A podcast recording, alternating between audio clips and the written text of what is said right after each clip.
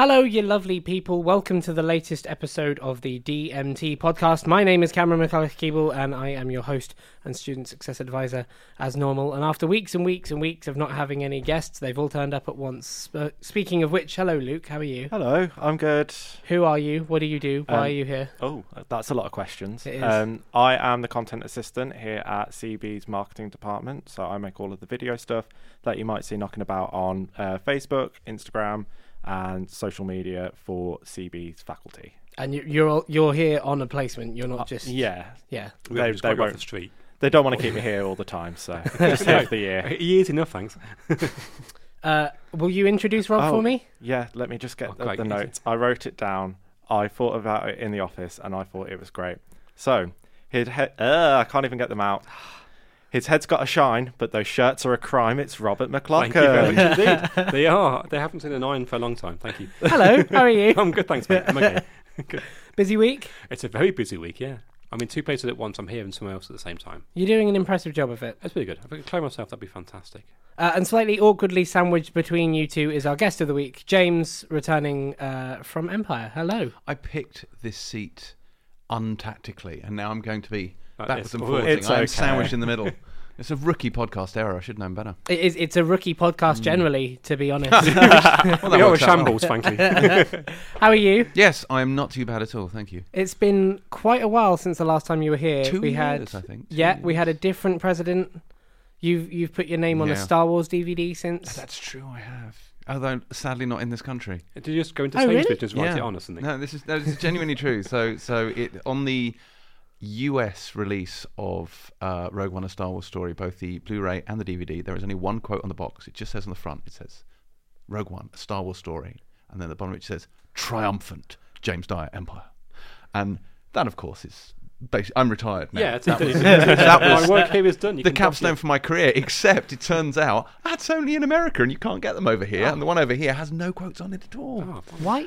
I Is there a reason for that? Absolutely no clue. They neither asked my permission nor alerted me to it. Someone on the internet told me about it. I can only assume. And also, hilariously, Empire's not even on fing sale in America. Well, I mean, it is, but only in certain places. You know, it's not. You don't get it on the newsstand. It's normally like a month late. Um, I can only assume some wag thought, "Oh, look, he writes for Empire magazine. Therefore, that's inherently funny." He says the word triumphant a lot. Uh, yeah, that is That's- true. I got mocked relentlessly for that for a while. Um, yeah, no, that was fun. I was I was pretty excited for that. I've had a few a few boxes. Helen uh, O'Hara uh, from our parish is on the Infinity War DVD oh, box set. good. Except, except they introduced a typo into the quote from her review on the box, which she was, and she's a grammar Nazi without peer. She Hmm. was. I mean, I think she'd rather not been on the box at all than be on the box with a typo. So it's very much a, a, a mixed blessing. What was the typo? Uh, I, I can't remember, but it was something. It was it was like what, but with the A and the H transposed. Like it was a genuine like someone had just mistyped, and it wasn't hers. They had introduced this error. This was not this was not Helen. It would I've- never be Helen. I've got to be honest. I've been really excited to invite you back on a podcast just so that I can use the pun "Empire Strikes Back" as the title. Good, good. We can use like that. it. yes. Solid, Yeah. Yeah. You about for two years. solid That's- gag. That's my retiring from the, from the post. So, uh, what is this show? How does it work? Well, I'm assuming there's a couple of you listening who are new. So, hello, thank you. Please join in and, and listen to others. The way this show works is every week myself and Rob gather around this table, uh, and what we do is bring with us guests and topics, but you won't know who those guests are. It could be a fellow student, it could be a member of staff, or as it is today, one of the biggest guests in the industry. You'll just have to sign up and get involved to find who it is that you'll be alongside. So the idea is that we all bring a topic, have a thing to talk about that's that's of interest and fun and all that jazz, and it's a bit of a, a sort of informal, fun thing. So we'll start with a topic on Empire, but a, a slightly more informal one. If you want the full grilling, the full what is Empire Q and A rundown, go and listen to the last podcast. It's directly below this on the iTunes feed. We've got a whole Empire special this week. Uh, so yeah, hello, what's Empire? What do you do? How does all that work? I mean, who knows, really? I've often wondered this question. Uh, what do I do? I mean, I've been an Empire a very, very long time. Uh, in fact, I've been at Empire longer than many of your first years have been alive, uh, Oh, which is Oh. uniquely depressing. No, uh, Empire is of course the world's biggest and best movie magazine, uh, and let's be honest, one of the last movie magazines. um, uh, so I am the digital editor in chief for Empire. I'm also the deputy editor of Pilot TV magazine, which we launched earlier this year, which is essentially uh, Empire for television shows, premium television shows. None of this, you know, naked truth or whatever it is, where you look at people's unmentionables.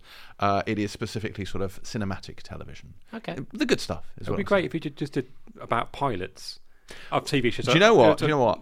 Hot fact: the reason we're called Pilot TV magazine is because Pilot, which was our chosen title, was fucking taken by a magazine about, yep, you guessed it, Right. pilots, which isn't even available to the public because it's a trade magazine. But they still own the name, so we couldn't have it.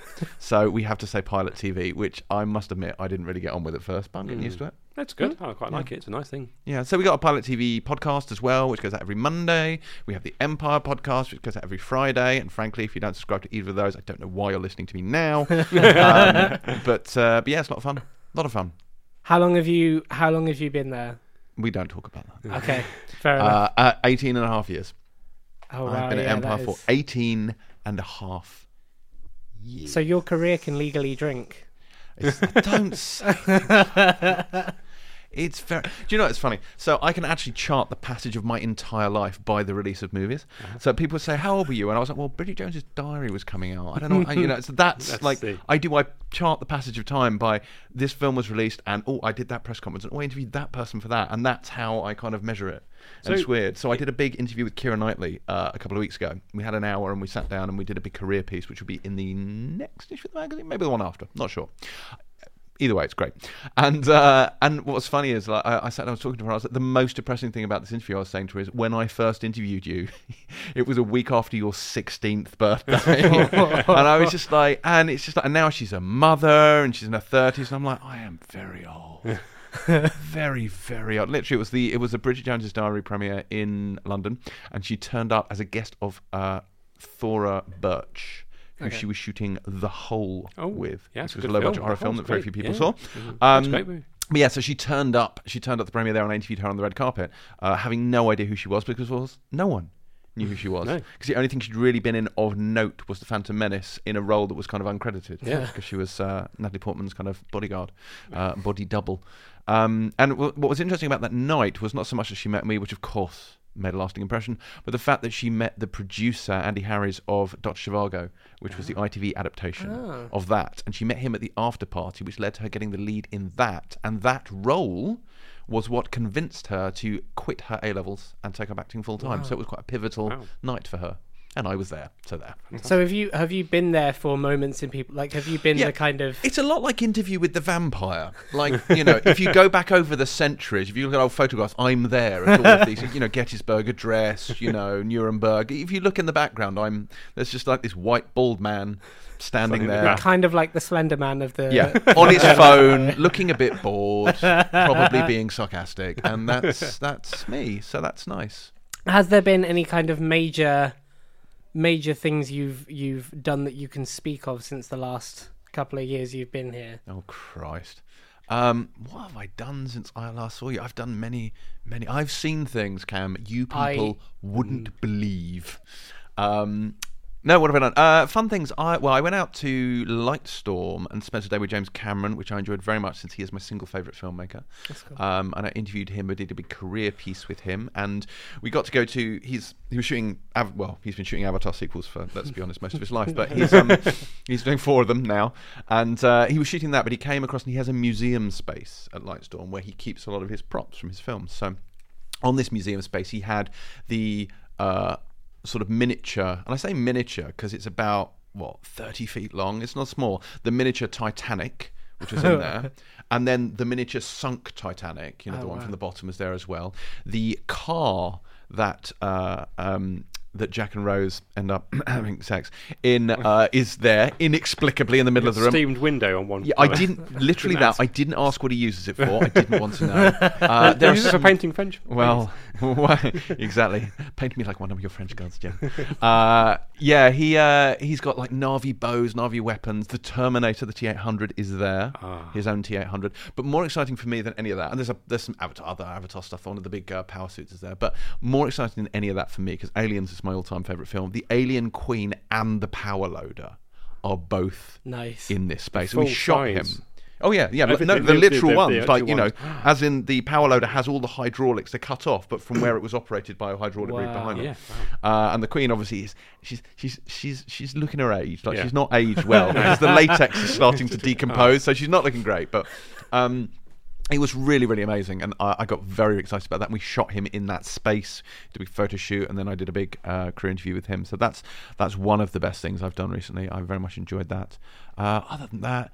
Uh, Star Wars stuff. Obviously, I, mean, I write the I write Empire Star Wars coverage, so uh, I spent a lot of time with the cast there. I got to hang out with Luke Skywalker. That was very very cool. Pretty cool. I enjoyed that a great deal. The man is an anecdote machine. There's, there are a few things, genuinely, there are a few greater pre- pleasures than than sitting with Mark Hamill and listening to him recount anecdotes from the set of the original Star Wow. Wars. Like, yeah, we were running down the Death Star, and I'm like, shut up, stop it.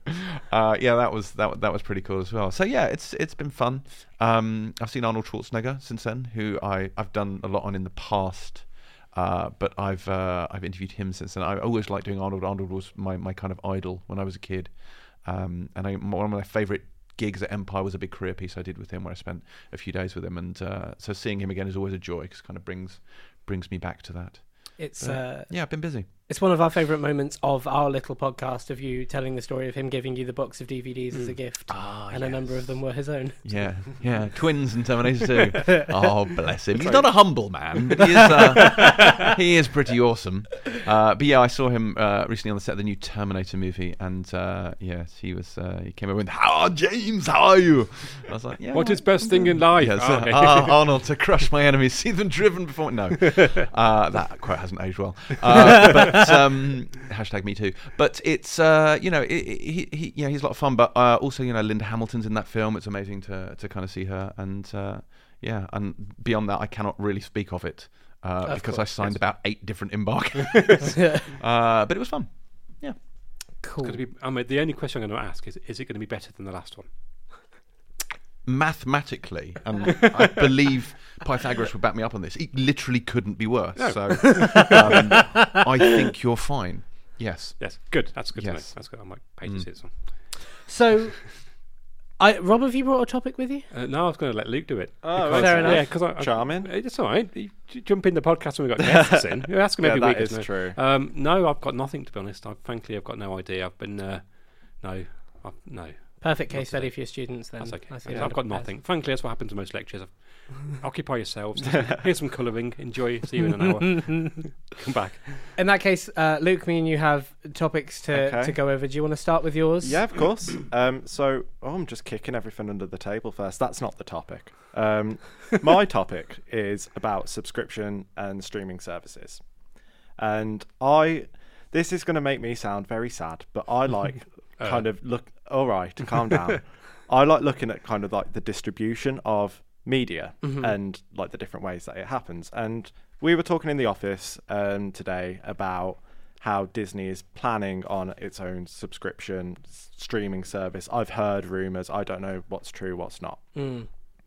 But what kind of views do people have on like paywalls in terms of own production companies owning their content for streaming and they have to pay a premium over stuff like Netflix or even like the whole Tidal thing with music Yeah. and all that kind of stuff. So there you go, throwing that out there. I've got a question. How Go old on. are you? I'm 21. Why do you care since you get it all off BitTorrent anyway? I don't. I Yes, pay you for my music. You're lying. I don't believe you. I know for a fact all young people steal everything, and you would download your trainers if only you could.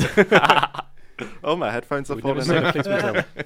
it's an interesting question though. Like the the streaming service thing, it, it's becoming a little cumbersome. We've I think escaped a lot of it in the UK because we already don't have to worry about things like Hulu and whatnot because you know Netflix tends to to gather things together and Amazon gathers things together and really you're looking at you want to subscribe to Netflix, you want to subscribe possibly to Amazon Prime, depending on what you like, and you probably want either Sky or Now TV for your HBO stuff. Yeah. Uh, but realistically, if you've got, you know, Netflix and Now TV, you've mostly got stuff covered. You're not overly concerned. The problem with all of these streaming services popping up is it, it's going to get very prohibitive very quickly. Um, the Disney, I mean, Disney being very aggressive with theirs. They've announced a number of shows. Uh, they will leverage their Star Wars properties. They will leverage their Marvel properties. They're winding down their Marvel deal with Netflix, so a lot of that, not that content, but a sort of a, a lot of the Marvel stuff that would have gone on there will now be going on their service. Um, so that is one that you know people are going to end up having to subscribe to, and it will get to a point where you are going to have to make choices, and it is becoming slightly more tribal because you can't have everything unless, as I know you do, No, of course you not. just go to f***ing BitTorrent uh, and steal it. But is it- is a crime, people. But I can Do just not see Disney it. going, you can keep Daredevil, so we, we don't want to keep it. Don't fucking knock Daredevil. want Season it. three was excellent. It's I okay. still haven't watched Yeah, it. it's okay, but what about Iron Fist? Well, no, no one. well, Iron Fist was cancelled, so Yeah, let's not like, worry do- about it. Do we not? Do we not? You can have that. We don't want it. Yeah. So, Hmm. so, but you can have But that that's one. that's an interesting one. So Iron Fist was cancelled, Luke Cage was cancelled, and it is unclear at this point whether those two are just now gone, Yeah. or whether they will be reunited as a single show in Heroes for Hire, and they will return in that form. That said, I'm not sure if the contract with Marvel necessarily allows that. It may do. They may and they may own the rights to those characters to do with what they will, or it may be that actually bringing them together in, under a new kind of uh, umbrella would be. I mean, I have no idea because I don't work at Netflix and I'm not in their legal department. But I'm interested to see what happens because at present, Daredevil is still active. Jessica Jones is getting a third season, uh, and The Punisher. I'm unsure of the state of that, but I think it's getting a second season. Uh, and The Defenders is obviously been shelved. Yeah. Uh, and they've lost Iron Fist, they've lost Luke Cage, so it has been it has been heavily dialed back. It's kind of going back to the original kind of MCU moments where it was unclear what characters would be where, who owned Yeah. the IPs, Yeah, and yeah. what was. It's, It's, Yeah, but I mean, Kevin Feige doesn't f- about, and he has done extraordinary work to kind of bring those together. Oh, But absolutely. interestingly, and here's a hot fact for you: the reason why Mark Ruffalo hasn't had a standalone movie is because he cannot have a standalone movie that's due to rights one- with Universal. because of rights with Yeah. Universal. Ah. Yes, that's right. So a Hulk movie, like they can use Hulk as a character, but he can't have his own movie, Mhm. uh, which is tricksy. It's funny because I remember when.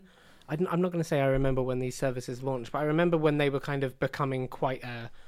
Uh, a thing. They had that real momentum and people were lauding them as oh it's going to be a, a, a break from the norm stepping away from regular tv we'll pay for what we want. But now there's so many of them that it, it is becoming um, you're having to go a la carte for so many different options. It's almost more cumbersome than it was before. Yes, it's it's not good, and also, I mean. Ownership is a problem. I mean, ownership isn't the thing Mm. that you know young people do, but uh, either steals or steals stuff. Yeah, yeah, you f- young people. Uh, but no, but it's true. Like I am of a generation uh, who defined themselves by the things they owned, so uh, and the things they liked. Uh, which is quite a male thing generally, but I think very much of my generation where you would have these sprawling vinyl collections or sprawling CD collections. I had an enormous VHS film collection, which of course I had to throw away, and then I had an enormous DVD collection, which of course I had to throw away. then I had an enormous Blu-ray collection, which of course I've thrown away. So uh, I'm now, you know, largely digital, but I do like to download and get movies, mainly off iTunes because that's my chosen ecosystem. I'm big Apple fan,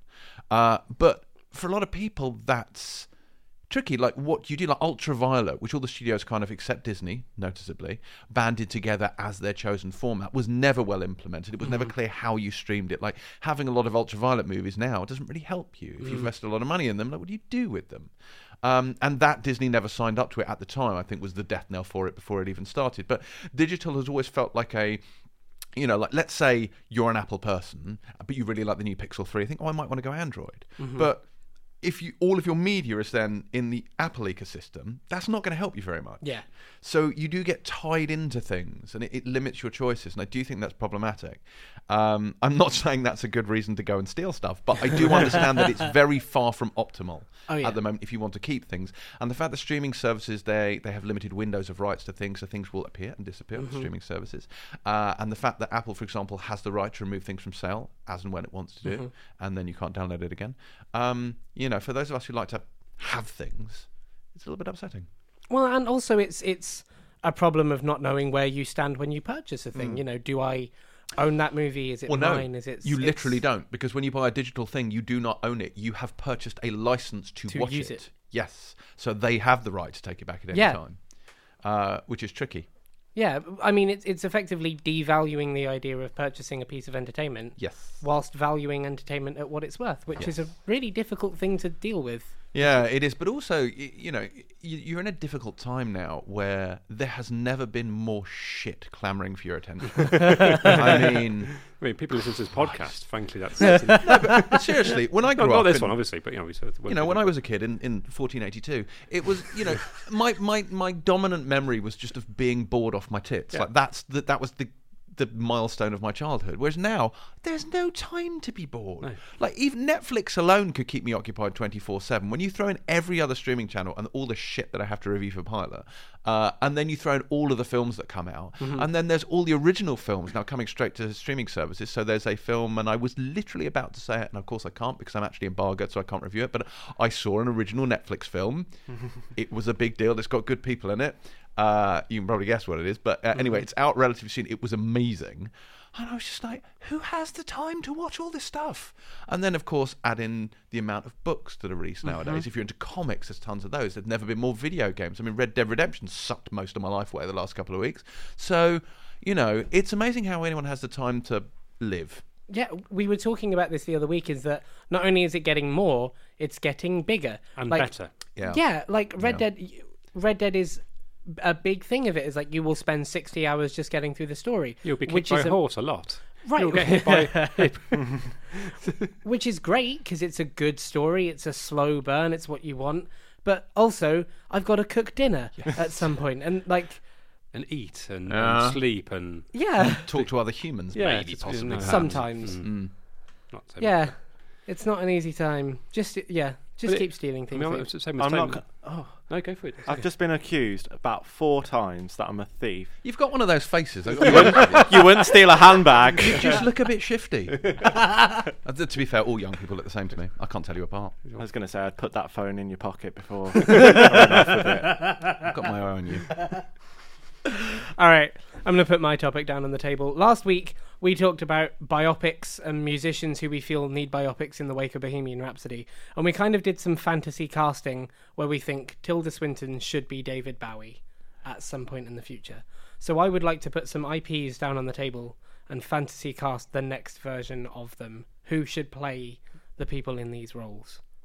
Okay. So, I, I've got a couple. I've got a couple that I'll throw out to you. I'm thinking maybe we we kind of know that Daniel Craig is coming back to it, but it's still been a bit messy. So maybe who could be the next set of James Bonds? He's really doing this and being a like grumpy about it. he's not going. He's like, oh, "Wow, I'm James Bond. This is the best thing ever." He's going, "I'm playing bloody James." It's like, why you're James Bond? Stop being a grumpy old shit about it. You're listening, Daniel.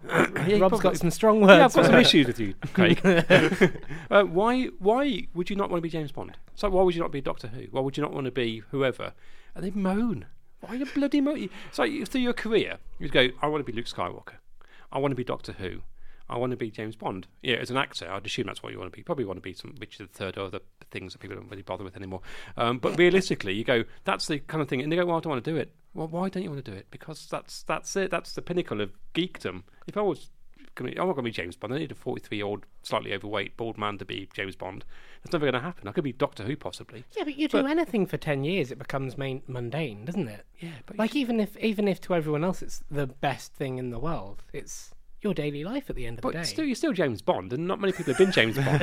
I mean, you're up there with George Lazenby. I mean, he did one James Bond, so you can go, well, I, oh, I oh, beat bit- him. He's better than Lazenby. Give him some credit. He is, but it's still James Bond. It's still like you go, oh, I'm going to be known forevermore as James I, that's not necessarily a good thing, I would argue. I think all of these roles come with kind of diamond handcuffs where do. it's a lovely job, but it's massively restricting in the other choices you can have. It alters your public profile mm. and sometimes can make it hard for you to get certain roles afterwards. Uh, and also, James Bond is a massive and honestly, that's an issue. As Judi Dench said, he's a misogynistic dinosaur, a relic of the Cold War, and certainly in this Even era, he's a very problematic character. Genuinely, he is wildly anti-feminist, and I do not believe Bond as a character has aged at all well. And I think it's difficult to, you know, modernize him for 2018 without losing the essence of the character. I kind of I understand that to a point, but equally, I don't think you can have Bond as he was now. No, you and couldn't it. even Daniel Craig's Bond, with the most modern Bond, is problematic Oh, yeah. because the way we he look at gender and gender equality uh, has changed an awful lot over the last five years and even more over the last 10 years. Hmm. Uh, and yeah, I, I, I, I find it quite problematic. In fact, we were talking about this in the office today about just the way we write. So we were looking back at some of the old features we've run in Empire, uh, and ten years ago, some of the language we used, we would absolutely never use today. And it wasn't deliberately offensive, but I and, and um, I put my hands up to this. In I reread my Avatar feature from 2008, and I referred to uh, um, Zoe Saldana's character as a blue-skinned sex pot, which is wildly objectifying and hugely sexist and i was absolutely horrified. But at the time it didn't cross my mind mm. because we lived in a world where loaded was still a thing zoo was still a thing fhm was still a thing. And frankly if it didn't have boobs on the spread you felt okay this is not sexist. But i think those magazines are very thankfully behind us as a mm-hmm. society mm. but we now need to look at seriously how we phrase these things. I think language matters. I've gone wildly off topic, but just bear with me. I think language matters, and I think representation matters. And people always say, "Oh, you can't say anything nowadays." It's like, well, that just means you want to be an asshole. No, you I can always say think, it. You just got to think about it. well, no, my thing, whole thing is just don't be an asshole. If you're actively not being an asshole, you're probably fine. But language matters, and I think you know Orwell will tell you this. It's like language frames debate and language frames opinion, and so using the right language does matter. Not calling people darling and not objectifying women does matter because nothing changes as a society until you can frame that argument in the right way. Mm. Do you know what I mean? And I think Bond is problematic for a Oh, number yeah. of reasons. Yeah. I don't believe for one second that they would try and put out an old school Bond film as the next one because they're smarter than that. Yeah. And it isn't the right climate for it. But I do think as an actor, someone were to offer you Bond, you would think long and hard about whether you want to be associated with that character. Oh, yeah. And whether you want that to define your career from then on. Uh, Idris Elba will never be James Bond. And Fully it's nothing to do with the fact that he's black. It's because of two things. One, he is massive in every possible sense. He is A, too huge in terms of fame. He's far too famous to be Mm-hmm. Bond because he's already very well established. And second of all, he's like fucking six foot four. he is a mountain. He is Heimdall. Do you know what I mean? It, he's more like Jack Reacher than James Yeah. Bond. You can't like it, it's completely inappropriate. David Oyelowo, however, is someone I could totally get behind for Bond. Yeah. and you know, and also Rupert Friend is someone I like a lot, and I could see him playing Bond. But you need someone. I mean, frankly, Oyelowo is very well established as well. But you need someone who doesn't already have a templated public image in terms of big big budget films, big exposure films. David Oyelowo has done a lot of you know incredibly award worthy stuff. Yeah. He's an award winning actor. Um, and Rupert Friend has you know done a few things that you'll see. You know, he was in a Hitman film. We don't talk about that, but he's been very good at a number of other things. Um, It's all right. you know, and, and, and I think I'd look at someone like that. Also, you know, frankly, they, they, they need someone they can pay a sensible sum of money to. Yeah. Yes. Uh, you get someone too big, that's a lot of money. This is why I don't think Tom Hiddleston will do it. No, I mean, you No. go, "But why is Loki playing James Bond? again, I've done other Hiddleston's, things, but- I think, too established. Yeah, I think you want do. someone like when, when, and I remember where I was. I was in uh, Malta at the time, and I walked past a newsstand. I saw the paper when it said that uh, um, uh, Daniel Craig had been uh, announced for that, and I immediately thought, "Huh," because I'd interviewed him relatively recently, and I had said, and he was in. Uh, you remember he was in Tomb Raider? yes. and I said yeah. at He the was time- he was doing the, the, the parachute jump. Thing. Yeah, That was well, the- yeah, that was. I, I said, I'd said, oh, so if Lara Croft is the millennial Bond, does that make you a millennial Bond girl? And he was very unamused by the question. so, and then I thought, oh god, and now he's Bond. That's really awkward. Uh, but you know, it, you know, at the time, you know, people had seen him in Layer Cake. They kind of vaguely knew who he was. He was like a tiny part in Tomb Raider. Well, not tiny part, but he wasn't the main. Uh, you know, it, you need someone like that. Yeah, yeah. I've always thought that uh, Nicholas Hoult, but perhaps from a few years ago, would make quite a good Bond. Maybe, maybe. But again, uh, I suppose he's not huge, is he? People do know him, and he's been in some big budget stuff. Yeah, Um, He's still about a boy. Even I see him in, in many, many films. Yes. And he's like, you're a fantastic actor. Yeah. And I like you. And the same as Will Poulter. You see these guys, they mm-hmm. were like Yeah. mid 20s. Yeah, and you think, I and remember it's- when you you're were like 12 child. still. And it's a shame because Yeah. I, I still see him as about a boy. And he's Beast in X Men. He's always going to be some pieces. Yeah. I thought, I'm still see you as this little hat wearing kid. It's Don't. like, oh. It's, I met the Harry Potter kids when they were all 10. I mean, that's just wrong. it's not right. how old were you, Luke, when they came out? What was that? Harry Potter. Um, God. I have no idea. What year? would- What year did? What year did they come out? Philosopher's Stone was 1999, wasn't it? Um, I was two. Uh, if that was the Philosopher's. Stone was, I want to say it was either 2000 or 2001, Philosopher's Stone. I can't So remember which. between three and four. The info. Uh, I think it was Yeah. 2000, actually. I think it would have been Christmas 2000. But I didn't like grow up on that kind of stuff as a kid. What did you grow up on? Oh, you don't even want to know. I don't know. that It was idea. stuff like Miss Congeniality 2 and like wrong with Death that. Becomes Her and fo- like films like Death that. Becomes as a good one. Well, Death Becomes Her is my favourite film. I saw all that on my birthday. It's a great film. in film. the cinema. I don't remember which birthday, and frankly, I'm not going to tell you even if I do. Okay, so Bond. But Bond's a tricky one. Yeah, Bond Yeah. is a tricky one. yes. Right on the other end of the scale, Scooby Doo. Who cares? It's going to be a computer generated dog. Why do you care? yeah, but who did the voice? I would get Mark to do it. yeah, might be a bit. Yeah, It's good. he could do it. Matthew Lillard was quite a good Shaggy. Yeah, Um, going back. Was back, he though? well, I it's think not he was. difficult, though, is Yeah. it? Really, to be a good Shaggy. Uh, it's the f- that I, I must admit the premiere for that film was the first time I ever met Buffy. So actually, It's- it was amazing. I have quite fond memories of that film. Uh, I, I wouldn't want to shake a hand because you go, I know what I've done with that hand. I'm, it's sorry. Wow, this podcast is. and Chris Hewitt isn't Wow. even here, and it's gone in that direction. but That's but she, yeah, she, she's lovely, and she's been lovely forever. And I've loved Sarah Michelle Gellar a bit too much. That's the wrong thing to say. Don't your tone all? has suddenly changed as if you're making up for something. Oh no, I'm just saying that you know I can't go within a certain amount of space between me Yeah, and her. the- There's- the restraining there's order is quite issues. Yeah. yeah, it's quite kind of restrictive. There's been rumours for a long, long while of uh, Uncharted, the games, becoming a, a film. Nathan Fillion, Nathan, Nathan Fillion, Fillion, has to be Nathan Nathan Fillion. Fillion, yeah. And you've presumably you've seen the. It's not The a fan, fan film. film. is it? It's not. I wouldn't call it a fan film. I guess it is because it's got so many good people in it. I don't think you can call. It's got Stephen Lang in it, uh, but he's extraordinary in that. But Nathan, what's good? I mean, Nathan Drake was clearly inspired in part by Nathan Fillion, Yeah. so it's all gone full circle. Yeah. Uh, and he is, in many ways, maybe a touch old for it, but nobody cares. He's Because Nathan amazing. Fillion, because it, it's, it's amazing. Well, you Fillion's- could, al- and you could always Captain do Hammer. an Uncharted movie later on. Yes, no, absolutely. Hey, you know what? I'm completely sold on it. I'm 100% down with Fillion really doing anything. Yeah. I Have you love seen him. the rookie yet? Have I seen The Rookie yet? Yes, I His- haven't, His new show. Um, I might have found it on the internet. So I'm out selling things. See, f- you've got no excuse. You're not- Are you 21. torrenting? What No, is no. going on No, here? no, well, yes. I've got the studio on speed dial. I'm calling. you. but it's very good. I was only watching it to see how good it was. It was very Mm, good. oh, So, mm, yeah, I'm Just- sure that'll be fine. Just Your doing Honour. testing it. It's okay. But yeah, he's very good because uh, yeah, I, I'm doing it anyway because I cancelled Firefly, so it's my revenge slightly. You know, I, when they did uh, m- my first ever set visit for Empire was Serenity. Oh, uh, wow. I flew out and did that, and I was very, very excited. It was the most exciting time for me because it was the first time I'd ever been on a film set uh, outside the UK, uh, and uh, they flew me uh, upper class, Wow. and I was sitting next to Patrick Stewart. I kid you not. Like, and I, was proper thing. Like, I was in upper class, and I was like, "Oh my god, this is amazing!" And I was sitting there, and someone bumped me, and I sort of turned and looked up, and it was Captain Picard. and I was like, "This is amazing."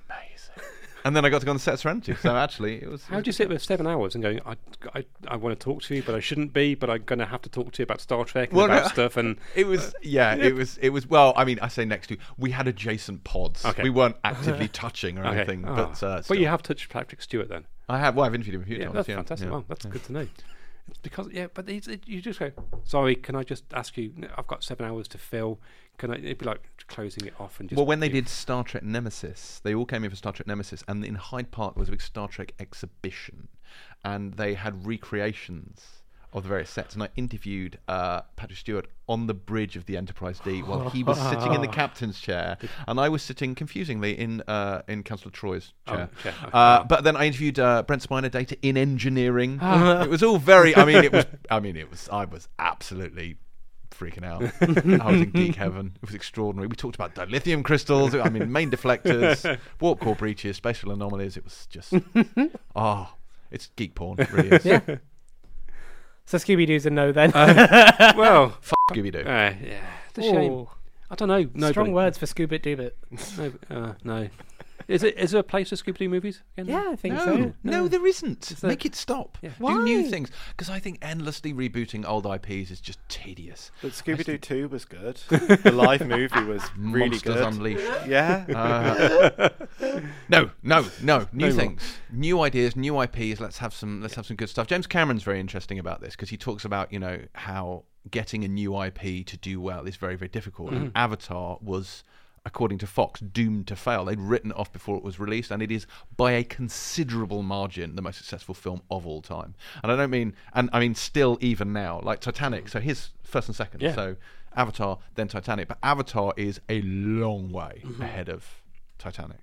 Uh, and nothing else has come close. I think it's Avatar, Titanic, Force Awakens, Infinity War, and I want to say Jurassic World.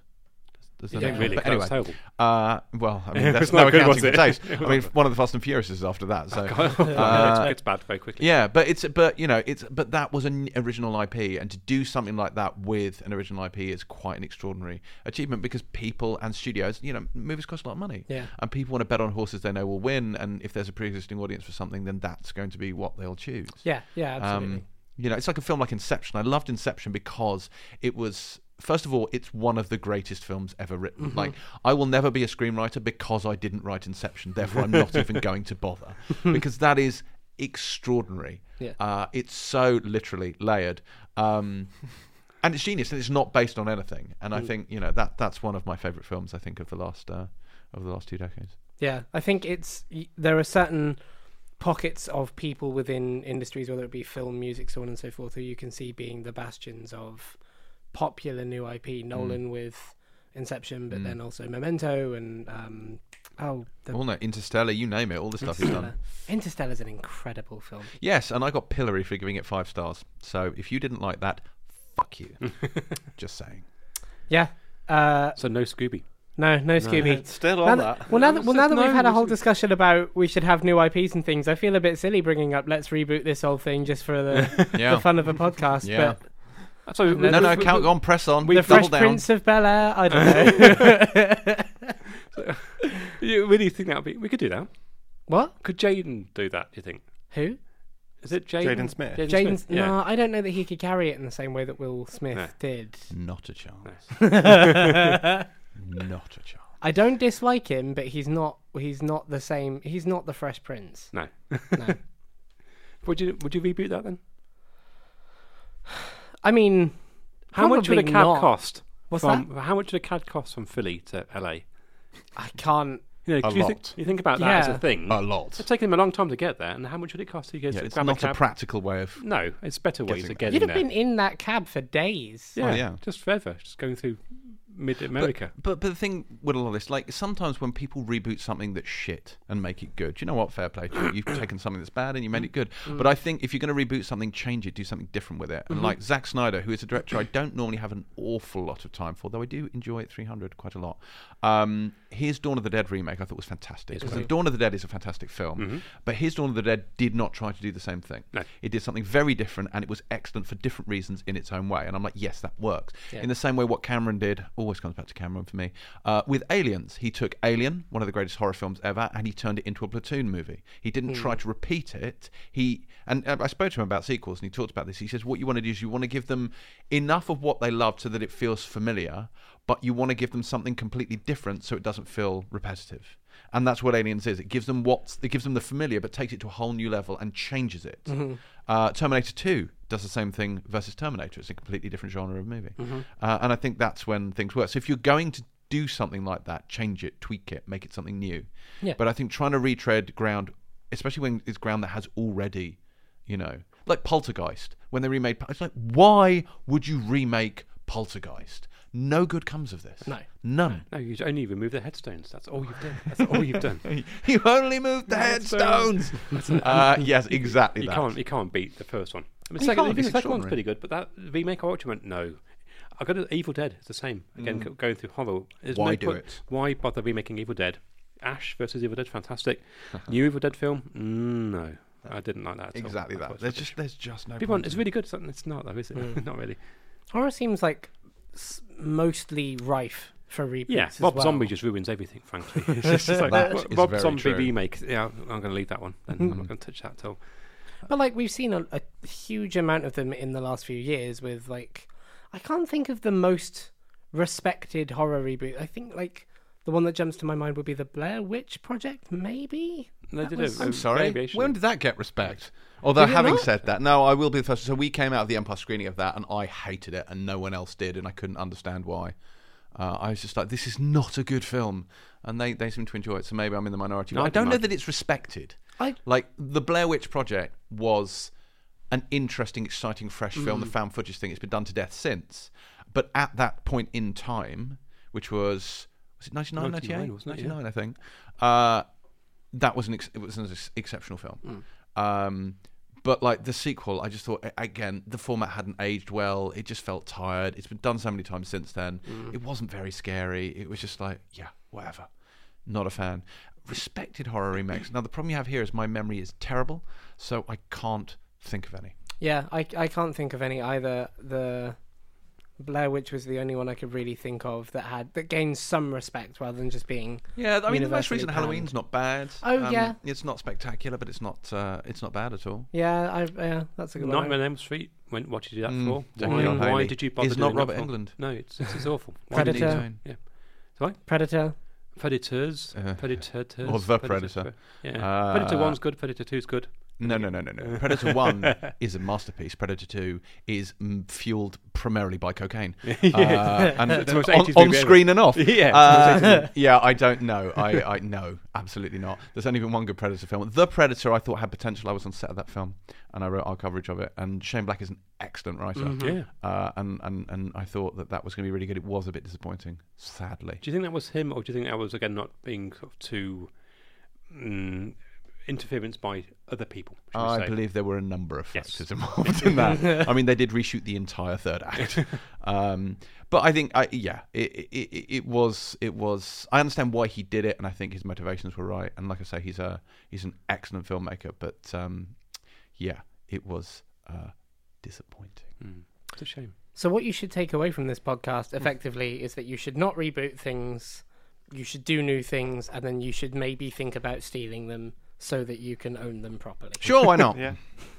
Excellent. Well, thank you very much for joining us. If you enjoyed this, please feel free to jump on and subscribe to the show so that you don't miss anything that we post. It comes out every week on Friday by 12. This one may well be a bit late uh, as we're recording it on the day that James is here, so editing and all that jazz. Sorry. Uh, but yeah, if you like the show and want to be on it, feel free to get in touch with us. You can grab me or Rob. We are on all the social medias on which this podcast posts. We are on, we are on email. I'm cameron.mcculloch-keeble, sorry, at bcu.ac.uk. Rob is robert.mclaughlin at bcu.ac.uk. And we're always walking these corridors. Ooh, Thanks very and much. Taya Harris is here, Sorry? Mm. and somebody else you can grab. Oh, yeah, Oh, Lu- yeah. yeah. Luke's here. Luke. Yeah, you can grab email Luke. me. You can- you talk can grab to Luke me. if you want I to. don't mind. He looks, yeah, grab He's him. lonely.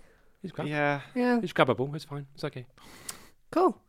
Thanks very Okay. much. See you next week, I guess. Ruin the end bit.